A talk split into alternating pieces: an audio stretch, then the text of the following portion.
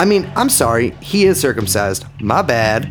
He's circumcised 110%. Sure, 110%. That's dwelling on that. yeah, 100. A matter of fact, he, he has some sort of birth defect on his thing.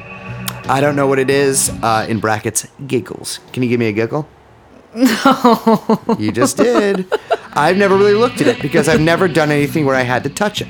I've never touched it. Out of the whole time that I worked for him, I never touched his penis. Like he, I'm pretty sure he rubbed it against me, but I've never been like, okay, I'm letting you do this, or I'm gonna do this to you. Um, it's really weirdly shaped. I don't know. Do you want me to like tell you this? yes, Bryce, I do. Okay, officer. Uh, I'm just really embarrassed. Uh, it's like a teardrop, like a drop of water. It's really fat at the bottom and skinny at the top where it's attached. And he never gets fully hard, ever. Like, I could just tell by looking at it. Like, by looking, you can obviously tell if you're hard or not. And I could tell that he wasn't. End description. Wow. Teardrop. That is a bombshell. I've never heard of a penis that looks like this.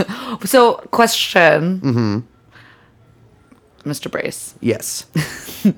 She said birth defect on it. Yes, that's that's the that's so that's sticks out for interesting because it's not that it's the whole thing is defected. No. Defective.